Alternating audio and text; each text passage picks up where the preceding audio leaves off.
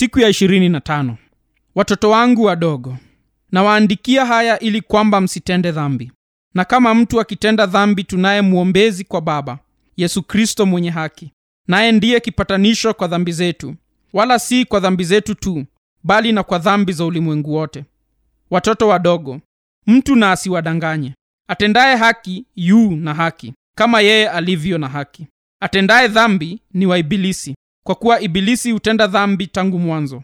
Kwa kusudi hili mwana wa mungu alidhihirishwa ili azivunje kazi za ibilisi. Yohana wa kwanza mbili, moja hadi mbili, na tatu, saba hadi nane. zawadi tatu za krismasi. Hebu tafakari pamoja nami hali hii ya ajabu. Kama mwana wa mungu alikuja ili akusaidie kuacha dhambi ili aziharibu kazi za ibilisi na kama pia alikuja ili afe ndiposa wewe unapofanya dhambi kuna kipatanisho kuondolewa kwa ghadhabu ya mungu. Basi hili linamaanisha nini kwa ajili ya kuishi maisha yako? Mambo matatu na ni mazuri sana kuwa nayo. Ninakupa wewe mambo hayo kwa kifupi kama zawadi za krismasi. Zawadi ya kwanza lengo lililo wazi la maisha. Maana ya kwanza ni kwamba una lengo lililo wazi la maisha. Ukisema kwa kukanusha ni hivi tu usitende dhambi usifanye kitu kinachomvunjia heshima mungu nawaandikia haya ili kwamba msitende dhambi yohana wa kwanza mbili moja. kwa kusudi hili mwana wa mungu alidhihirishwa ili azivunje kazi za ibilisi yohana wa kwanza tatu, nane. ukiuliza je unaweza kusema hayo kwa njia chanya badala ya njia hasi ndiyo yote yanajumulishwa katika yohana wa kwanza tatu, ishirini na tatu. ni muhtasari wa yale yote ambayo barua ya yohana inayataka.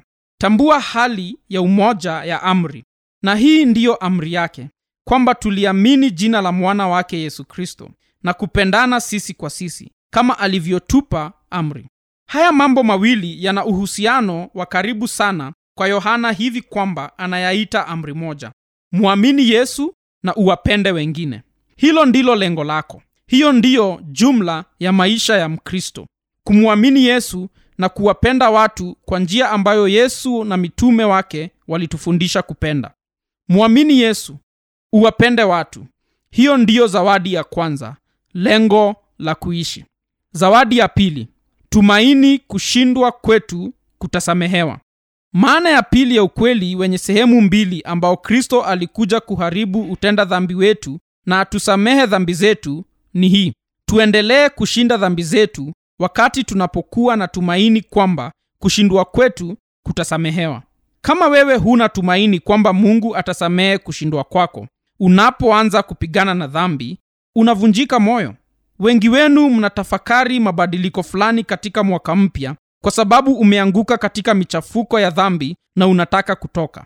Unataka mitindo mipya ya kula mitindo mipya ya matumbuizo mitindo mipya ya kutoa mitindo mipya ya kuhusiana na mwenzako mitindo mipya ya ibada za kifamilia mitindo mipya ya kulala na kufanya mazoezi mitindo mipya ya ujasiri katika kuwashuhudia watu. Lakini unang'ang'ana ukijiuliza kama ina maana yoyote.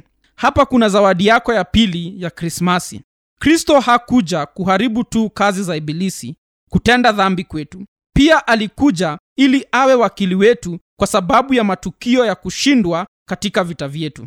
Kwa hivyo ninawasihi hebu acheni ukweli kwamba kushindwa hakutakuwa na uamuzi wa mwisho. Uwape tumaini la kupigana. Lakini chungeni mkiigeuza neema ya mungu na kuwa liseni na mseme kama ninaweza kushindwa na sitapoteza chochote basi kwa nini nijisumbue kupigana na dhambi? Ukisema hivyo na umaanishe na uendelee kulifanyia kazi yamkini wewe hujazaliwa mara ya pili na unapaswa kutetemeka. Lakini hapo sipo wengi wenu walipo. Wengi wenu wanataka kupigana na mitindo ya dhambi maishani mwenu na kile ambacho mungu anasema nanyi ni hiki. Kristo anafunika kushindwa kwenu. Acheni kufunika huko kumpe tumaini la kupigana. Na waandikia haya ili kwamba msitende dhambi. Na kama mtu akitenda dhambi tunaye mwombezi kwa baba yesu kristo zawadi ya tatu. Kristo atatusaidia. Hatimaye maana ya tatu ya ukweli wenye sehemu mbili ambao kristo alikuja kuharibu utenda dhambi wetu na atusamehe dhambi zetu ni hii. Kwa kweli kristo atatusaidia katika vita vyetu. Kwa kweli atakusaidia. Yeye yuko upande wako. Hakuja kuharibu dhambi kwa sababu dhambi inafurahisha. Alikuja kuharibu dhambi kwa sababu dhambi inaua ni kazi ya uongo wa ibilisi na itatuharibu kama hatutapigana nayo. Alikuja kutusaidia siyo kutuumiza. Kwa hivyo hapa kuna zawadi yako ya tatu ya krismasi. Kristo atakusaidia ushinde dhambi ndani yako. Yohana wa kwanza 44 inasema yeye aliye ndani yenu ni mkuu kuliko yeye aliye katika dunia. Yesu yuko hai. Yesu ni mwenye nguvu zote yesu anaishi ndani yetu kwa imani. Yesu yuko upande wetu si kinyume chetu. Atakusaidia katika vita vyako na dhambi katika huu mwaka mpya. Mwamini yeye